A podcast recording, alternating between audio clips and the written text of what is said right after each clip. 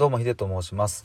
今回は過去と今を比較することというテーマでお話ししていきたいと思います。えこれもですね先ほど樹里さんとの対話コラボからえ僕が学んだ気づいたことの収録になります。えっ、ー、とコラボライブの中でですねえっ、ー、と樹里さんがその見知らぬ見知るさんの本をね「くず教を」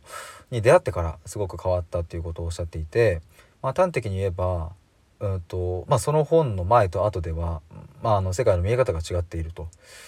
ただそれっていつなのかっていうことをあのお聞きしたところ、えーと、そのくず教が発売された今年の9月、えー、頃ということでした。で樹里さんが自分でそれを「あれ?」ってことはまだあんまり経ってないんですねっていうことをおっしゃっていて、えー、つまり樹里さん的にはすごく世界が変わって、えー、もちろんまだ苦悩や葛藤はあるけれどもなんか過去の自分から一歩をこう踏み出した感覚っていうのをねその本の出会いをきっかけにあのこう得たっていうことだと思うんですけれどもなんだかずっともっと昔のことだったかのように、えー、感じるっていうことだと思うんですね。でもその感覚って僕もすっごい分かってなんか今はこうやって僕も 対話で思考を深めるって言って偉そうに発信してますけれども去年の今の僕はこんなこと全く想像してなかったんでね。やっぱりその今年のえ、ー、とこれは何回か言ってるんですけども8月ぐらいに、うん、僕は過去のトラウマと向き合って、えー、本当にもう頭ぐしゃぐしゃしながら悩んでいた時期があったんですね今年の8月。でそれを経てえーと、僕はこう徐々に自分の興味や関心をキャッチすることができるようになっていったりとかで大体そのぐらいからですねあの僕はライブ配信とかを始めるようになってで本当にそれとともに収録もね毎日あのタイムラインでいっぱい埋めちゃうぐらい僕が気づいたことを何本もあげちゃうんですけれどもでも振り返ってみるとあれまだ2ヶ月とか3ヶ月なんだっていう感覚なんですよ。僕もそのトラウマを乗り越える前まではですね何て言うんだろうなあの不幸とまでは言いません。不幸ではないしもちろん幸せな瞬間もたくさんあったしね。でも自分の人生の捉え方はなんだかパッとしない。重苦しいもんだったし、うん、自分の心の中にあるドロドロしたものをずっと封じ込めて、うん、蓋をして見ないようにないものだと思っていた。でもそれを全部開けてもう臭いもん全部見てっていうことをやって絶望してでもそこからこう一歩踏み出したっていう、まあ、感覚なんですけどなんだか、うん、その過去が本当に自分だったのかなって思っちゃうぐらい深いところでの変容をしていったんですね。